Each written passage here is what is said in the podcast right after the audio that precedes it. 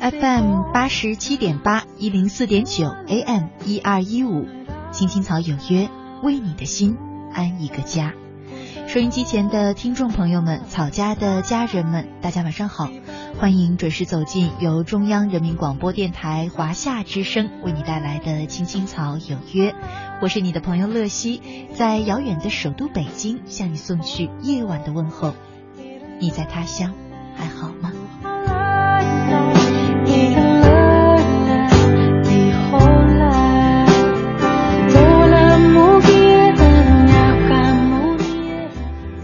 呢是二零一六年的二月六号，是周六，和大家一起走进草家每周六的奋斗路上。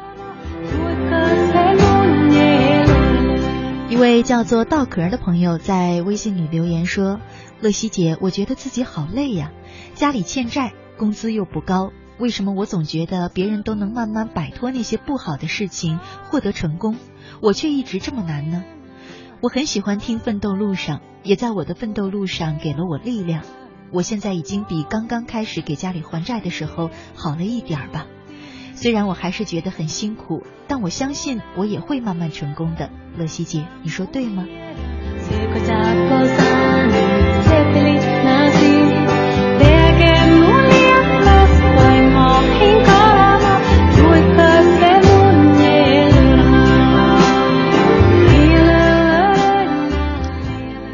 想跟稻壳说，你说的当然对了。其实我们。在奋斗的路上啊，嗯，你的起点是不是太低，不是特别的重要。你的速度是不是特别特别的快，有的时候显然也不那么重要。重要的是我们是不是一直在前行，没有停下前行的脚步。更重要的是没有停下，能够有一天到达远方的这种希望。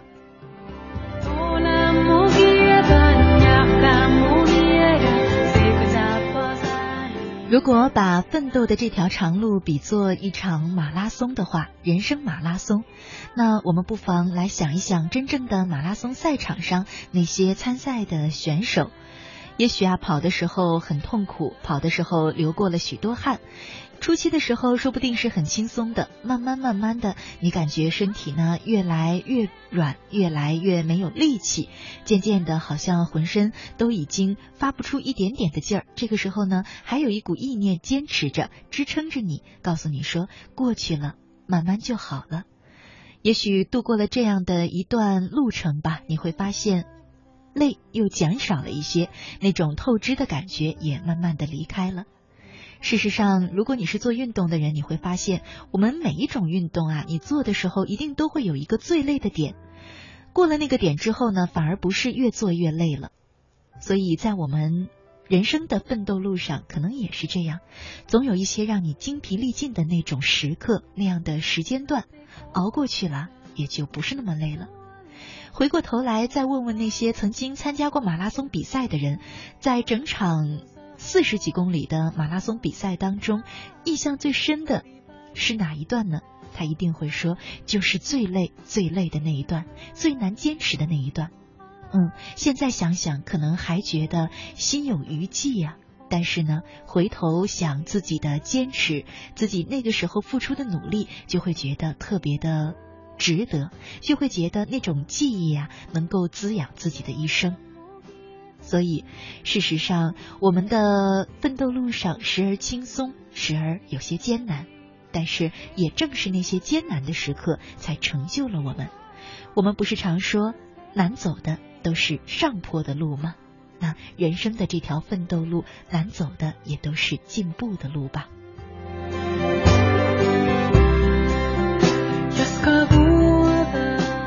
今晚的奋斗路上，我和大家一块儿聊的话题就是：是那些艰难的时刻成就了我们。在我们节目进行的同时呢，收音机前的你可以通过微信或者 QQ 参与到我们的直播互动当中。如果呢你是在微信上，那就加我们的微信公众账号“青青草有约”，“青青草有约”，选择加黄色的小对号实名认证的，就是我们的官方账号了。那如果你是在 QQ 上，可以在 QQ 里加我的公众账号“乐西”，快乐的乐，珍惜的惜。找到我的账号之后呢，依然是加关注，同样可以直接留言给我。今晚我们的互动话题是：是那些艰难的时刻成就了我们。期待着你的参与。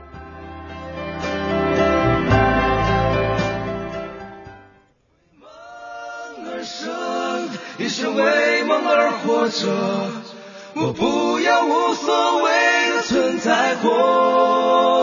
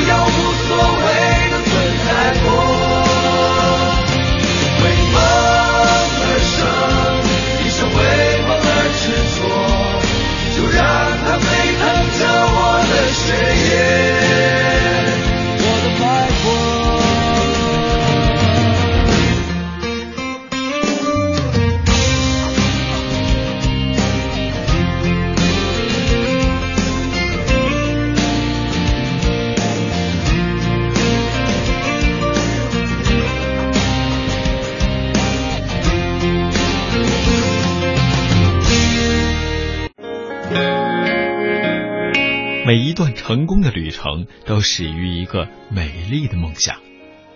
梦想不是回忆，是努力，是努力创造活着的意义。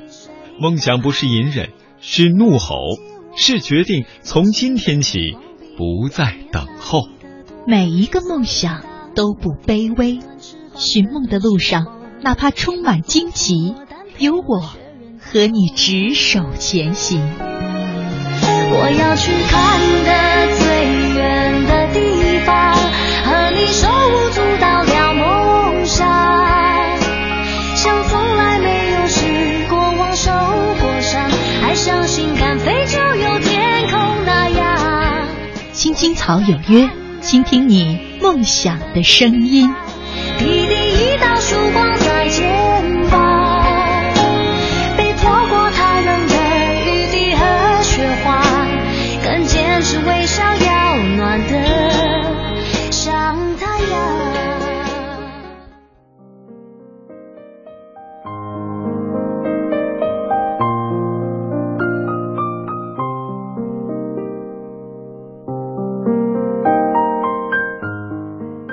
之声，青青草有约，奋斗路上，我是乐西。今晚和大家一块儿聊的话题是：是那些艰难的时刻成就了我们。美国波士顿大学心理学教授大卫 ·H· 巴洛，他有一段时间呢住在乡下的农庄里，农庄前是一片树林。有一天，巴洛教授在树林边散步的时候，发现长得最粗最壮的那棵红杉上爬满了密密麻麻的蚂蚁。显然，蚂蚁将红杉当成了安乐窝。巴洛教授很讨厌这些小家伙，他决定把它们从树上给赶走。在树干上，教授找到了蚂蚁窝。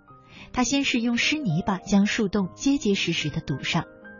可是第二天，教授过来一看，蚂蚁们从另外一个地方咬了个洞，泥巴对它们毫无用处。教授找来了更结实的木屑，结果还是不能阻止这帮家伙快乐的进进出出。于是呢，教授想起听人说过蚂蚁很怕胶水和樟脑丸，教授就把胶水和樟脑丸混合在一起涂在蚂蚁洞口。这一招似乎很有效，蚂蚁们不敢再从新的洞口经过了。然而一周后，教授遗憾地发现，蚂蚁们在远离樟脑丸的树干上重新打开了一个洞口。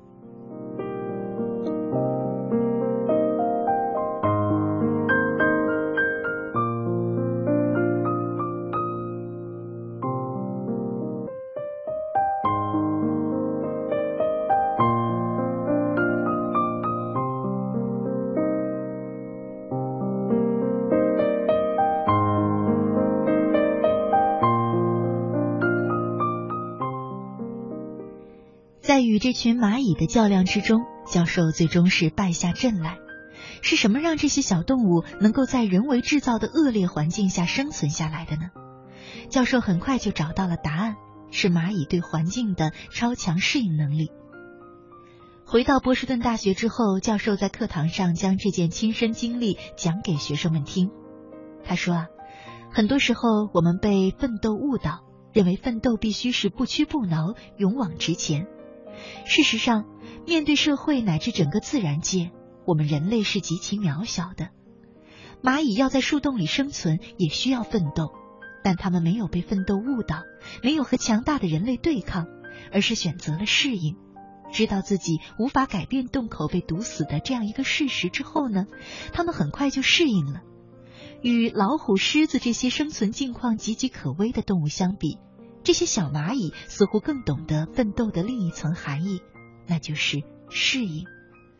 适应其实就是另一种奋斗，因为经历过那些艰苦，最后都会变成你成功的养分。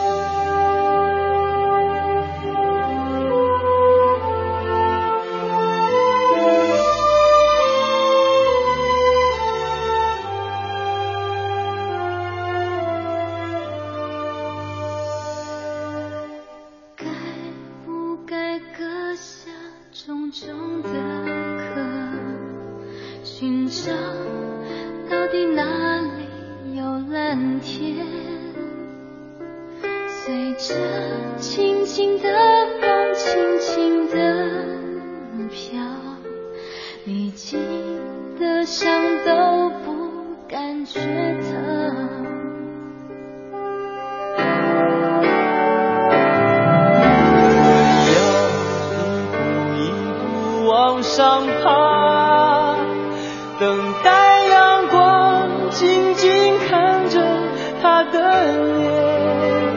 小小的天，有大大的梦想，重重的壳，裹着轻轻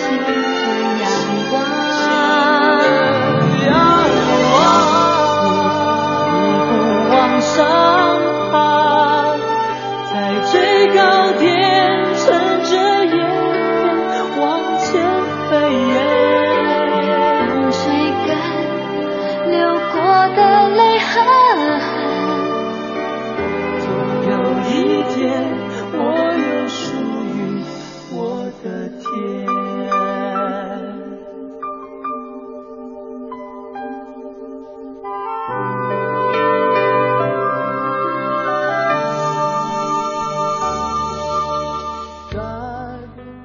之声，青青草有约，奋斗路上，我是乐西。今晚和大家一块聊的话题是：是那些艰难的时刻成就了我们。接下来的时间呢，再和大家分享一篇文章，名字就叫做《一定是那些艰难的时刻成就了我们》。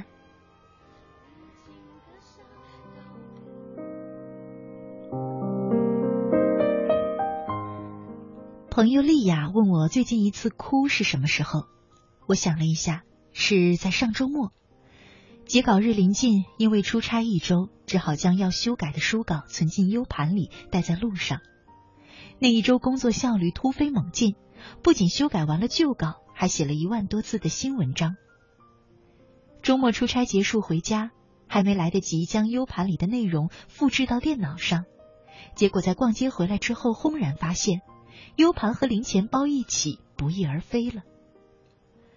我沿路返回，确定自己再也找不回来的时候，坐在路边的椅子上痛哭流涕，毫不顾及自己的形象。可哭过之后，还是回了家，冲了个热水澡，然后凭着模糊的记忆，将那一万多字重新写了出来。我反问丽雅最近一次哭的经历，她说，好几年前一件往事。那时候，丽雅刚工作没多长时间。因为业绩突出，破格晋升，没想到之前视为好朋友的同事却为之愤愤不平。有一次开会，丽雅像往常一样坐在了那个同事的身边，还没坐稳，却只见同事狠狠的在桌上摔了文件夹，之后换了别的位置。周围其他的同事诧异的看过来，只有丽雅的笑容还僵在脸上。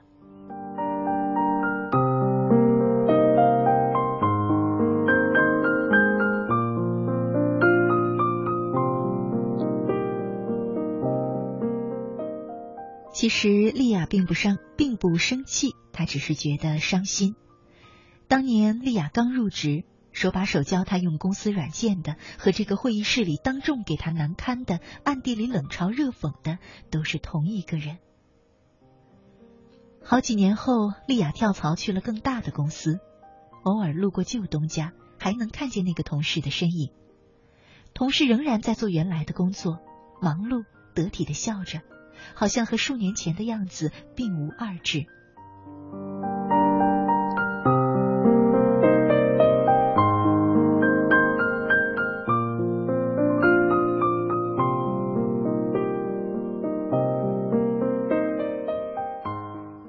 丽雅屏了口气，又深深的呼出去。往事皆已飘散，而人总是要往前走的。大学毕业前夕，我。H 还有班里的另一个女生在宿舍里聊天我当时还没有工作过，一直听那个女生讲述刚去工作时的种种艰辛，听得我都为她感觉到不值。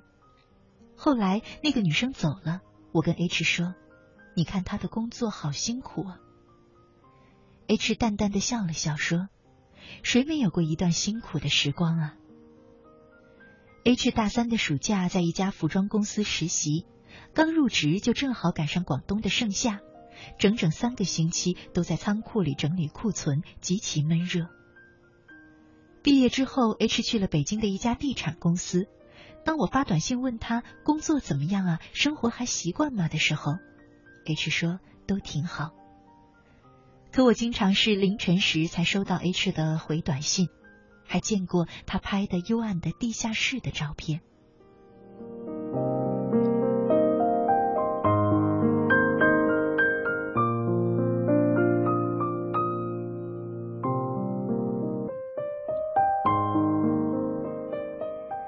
那些在陌生的城市里、漆黑的深夜中颠沛流离的经历，总能悄声无息的改变着我们。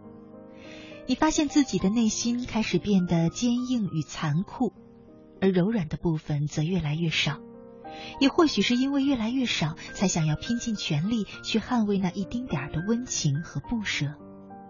而对于那些无谓的人和事，再也不想空落落的等。再也不想燃尽一腔热血，只换一顿冷饭残羹。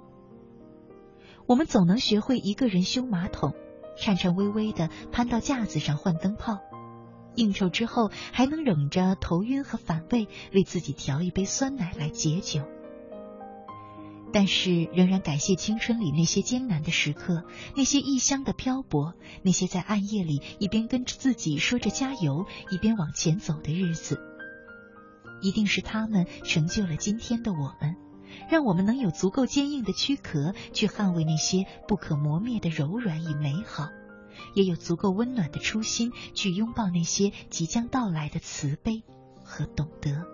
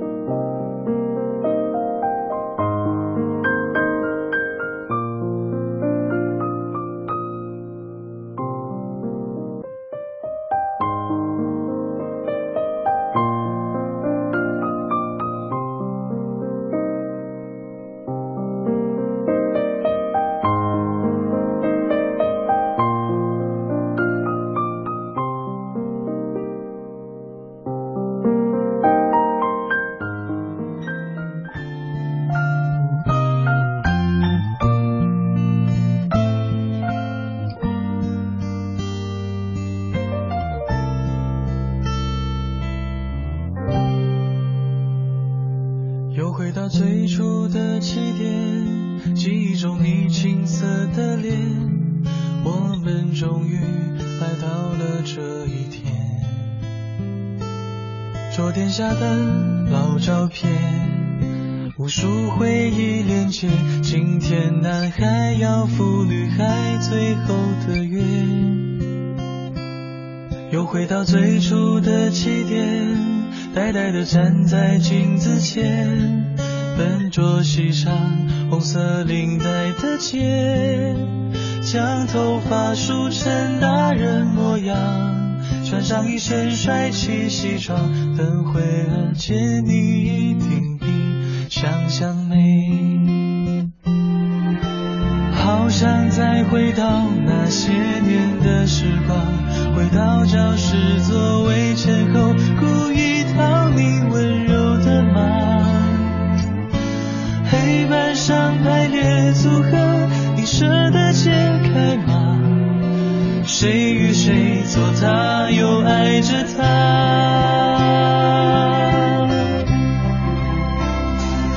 那些年错过的大雨，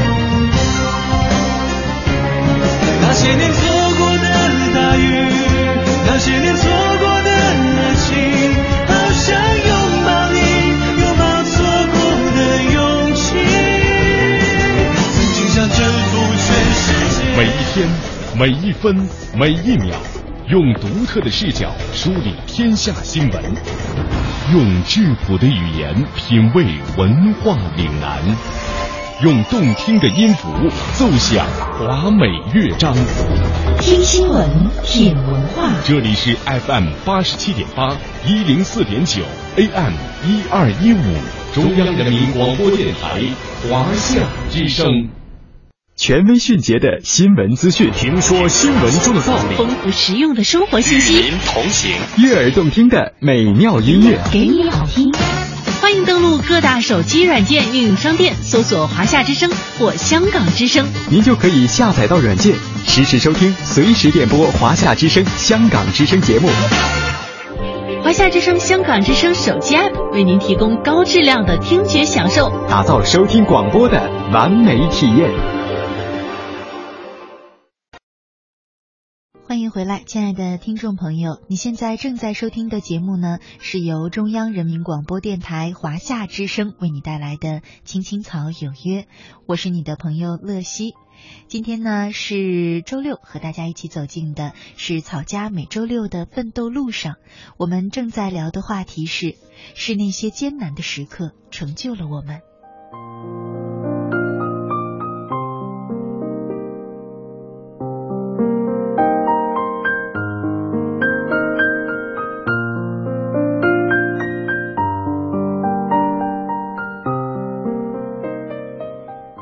我们一直会看到那些闪闪发光的人们，他们身上的闪光点，可是我们却很少知道背后他们到底付出了些什么，才换取了这样的人生。想来想去，可能会觉得付出甚微的我们，还有什么资格怨天怨地呢？也有些人总觉得自己的青春很苦，老是在想，这么下去会不会有未来？想的最多的却不是怎样去接近梦想，而是反复的不安和疑惑。可是啊，往往只有你坚持下来，吃过的苦，才能够让你变成更好的人。接下来的时间呢，和大家分享的文章名字叫做《你足够好，上天才会眷顾你》。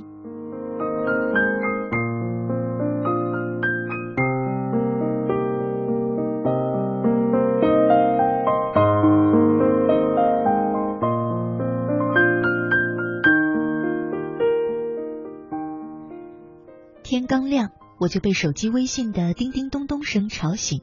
这微信频发的速度，我闭着眼也知道是谁。果然是我的表妹洛奇。洛奇已经到了德国，发来的照片上，莱比锡飘洒着小雪，却掩映不住她的美丽和洛奇的喜悦。我说：“祝贺你，洛奇。”洛奇又发来一个飙泪的表情图和一个大笑的表情图。洛奇是钢琴毕业的，他常常说自己的奋斗史就是一部血泪史。他从小就显出与众不同的音乐天分，对音乐有独特的感悟和超乎常人的敏锐。他很幸运，从一开始便得到了良师指点。五岁的时候，父母为洛奇买了第一架钢琴，之后甘愿倾其所有，只为女儿终能学有所成。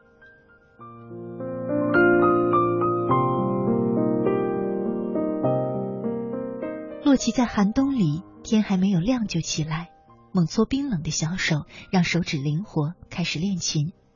在酷热难耐的夏日，别的学生为捍卫偶像形象而在网上论战拼杀之时。洛奇正苦苦练琴，到汗流浃背，甚至中暑。那些黑白键和一沓沓厚厚的琴谱，承载着洛奇多么美好的梦想和热望。甚至在大年三十，全国人民都在举家欢庆，看着漫天的烟花庆贺新年，洛奇却和父母还踏在奔波考学的火车上，又或者他正把自己关在琴房，紧张的备战即将迎来的大考。其实，洛奇失去的不仅仅是年夜饭的温馨，还有很多很多。每年都能在新闻里看到艺考的学生纷纷攘攘，每次看到这种镜头，我都会红了眼眶，因为太了解这种壮观场景背后的辛酸。每一个考生都如我的表妹一样，让人心疼。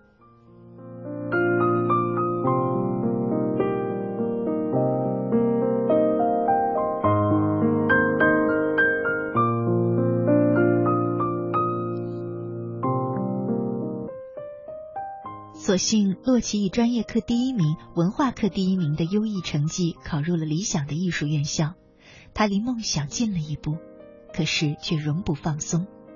别的学生进入大学就觉得进入了天堂，缺课是常态。可是洛奇深知父母这一路走来的艰辛，在大学四年，他修完了音乐系所有的选修课，并且旁听了很多相关的专业课。把作曲、和声等相关领域的知识融会贯通，为自己做足了知识储备，提升了专业水平。而从大三起，洛奇已经不再拿父母的钱，而是靠自己做家教来支撑自己的学业。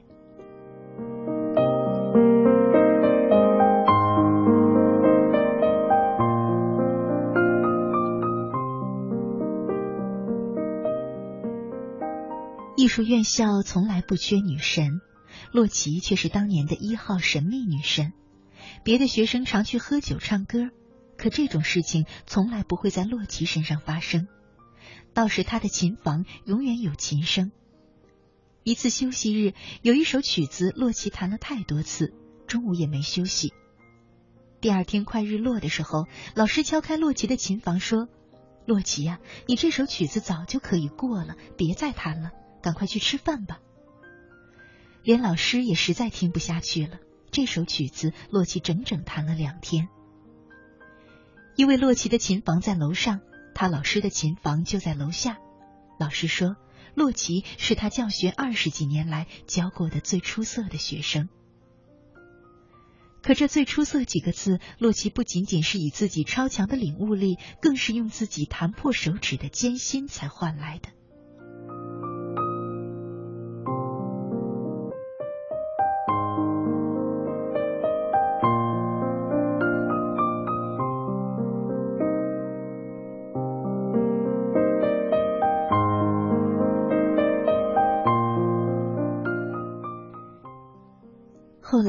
洛奇获得了被留校的殊荣。当年只有这一个名额。工作以后，洛奇仍然一边教课一边学习，还报考了一个德语班学习德语，希望将来有机会去德国，去贝多芬的故乡，感受音乐的神圣和豪迈。机会总是给有准备的人，或者老天眷顾这个一直很努力的女孩。在今年年初，他们学院和德国莱比锡音乐学院共同创办了中德艺术交流中心。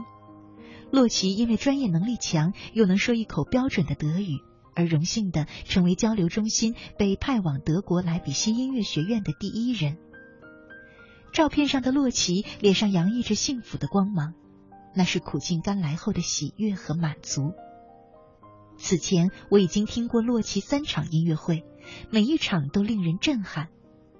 相信不久就会听到他下一场更高水平的音乐会。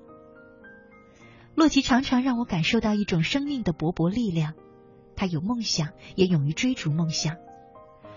我们生活在一个最好的时代，也生活在一个最坏的时代。最好是因为机会无限多，而最坏是因为到处人才拥挤。可是你要足够好，上天才会眷顾你。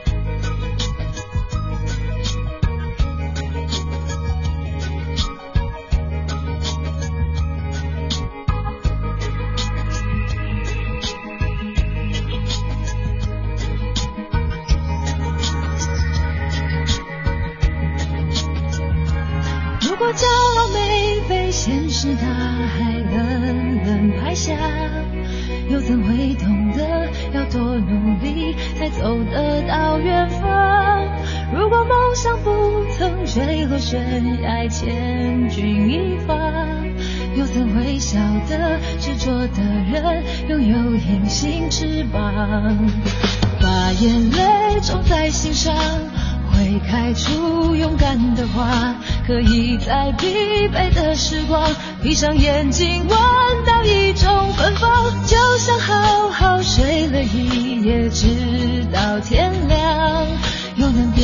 又能边走着边哼着歌，用轻快的步伐。沮丧时总会明显感到孤独的重量，多渴望懂得的人，一些温暖借个肩膀。很高兴一路上我们的默契。那么长，穿过风，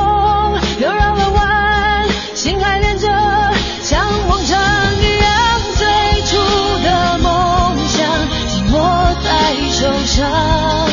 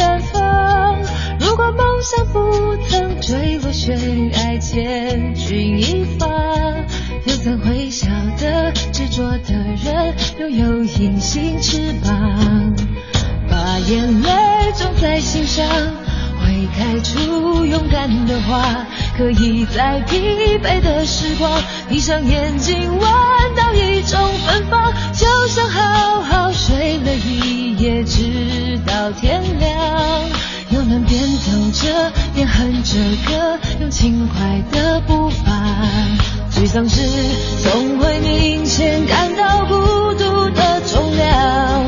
多渴望懂得的人给些温暖借个肩膀很高兴一路上我们的默契那么长。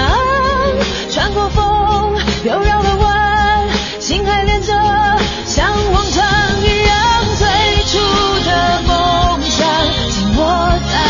下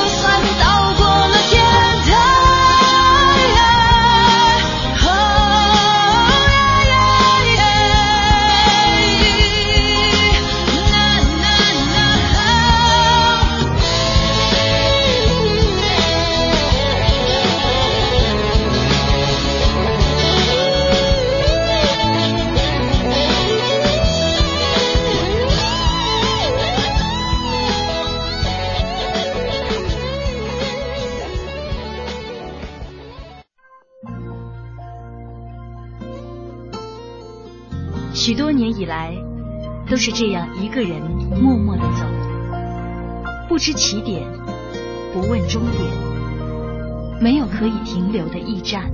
密密麻麻的高楼大厦，找不到我的家。在人来人往的拥挤街道，浪迹天涯。任淡淡的风穿过单薄的身体，岁月与年华都从脚下走过，只有身边扬起的尘土，为历尽的艰辛做最忠实的记录。给我一个小小的家，蜗牛的家，当风遮雨的地方，不必太大。给我青青草有约，在漂泊的岁月里，为你的心安一个家。一个属于自己温暖的蜗牛的家。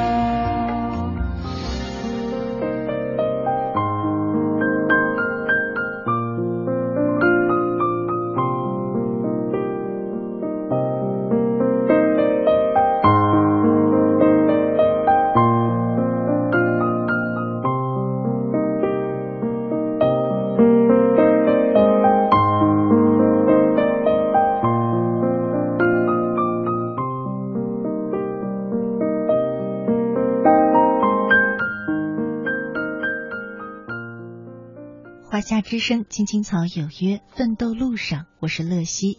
今晚和大家一块儿聊的话题是：是那些艰难的时刻成就了我们。节目的最后呢，再和大家分享一篇文章，名字叫做《我不能在这里变老》。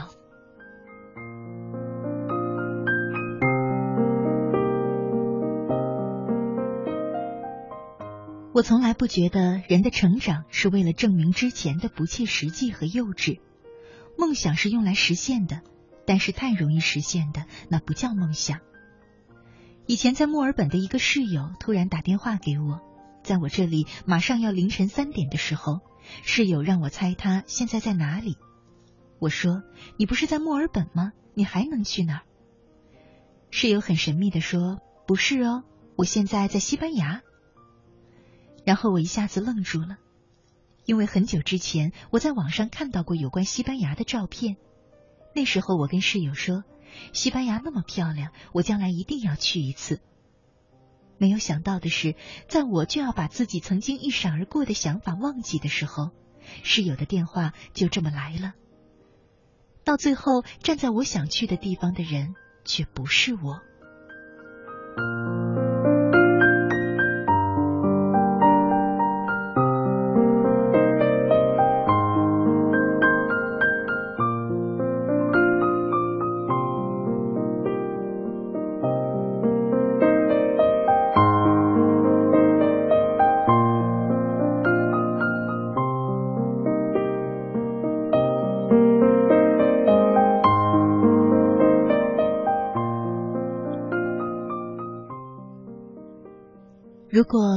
想，就一定要捍卫它。老爸同事的女儿高我几届，我刚上高中的时候，她已经出国两年了。恰好我们的老师是同一位。高二的时候，老师给我们读了一封信，是他从英国寄回来的。他说现在过得很好，谢谢老师当年的教导。最后，老师慢慢念出信的最后几个字，来自剑桥。当时我一下子就懵了。对那种学校只有神往的份儿。后来有幸跟他见面，他说了一句话，我至今记忆犹新。他说：“我想要过自己的人生。”很多事情就像旅行一样，当你决定出发的时候，最困难的那部分其实就已经完成了。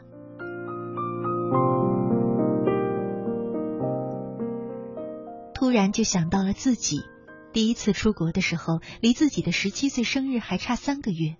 奇怪的是，在机场的时候，我并没有想象中的那么不安。我只是反复的告诉自己，这条路是你自己选的，不管怎么样也要走下去。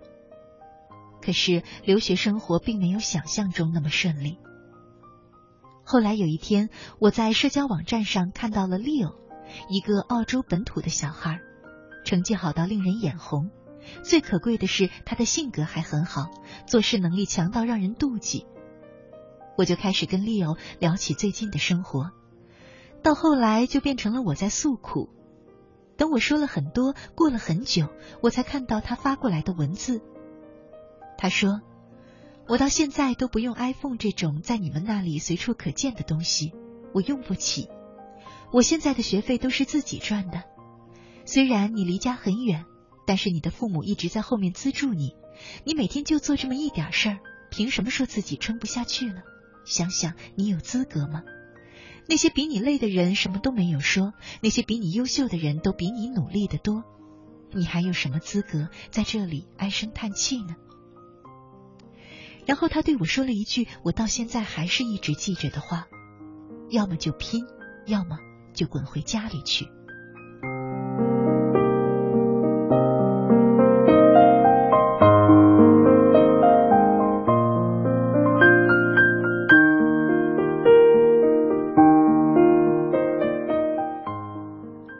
突然就醒了，我一直只看到那些闪闪发光的人身上的闪光点。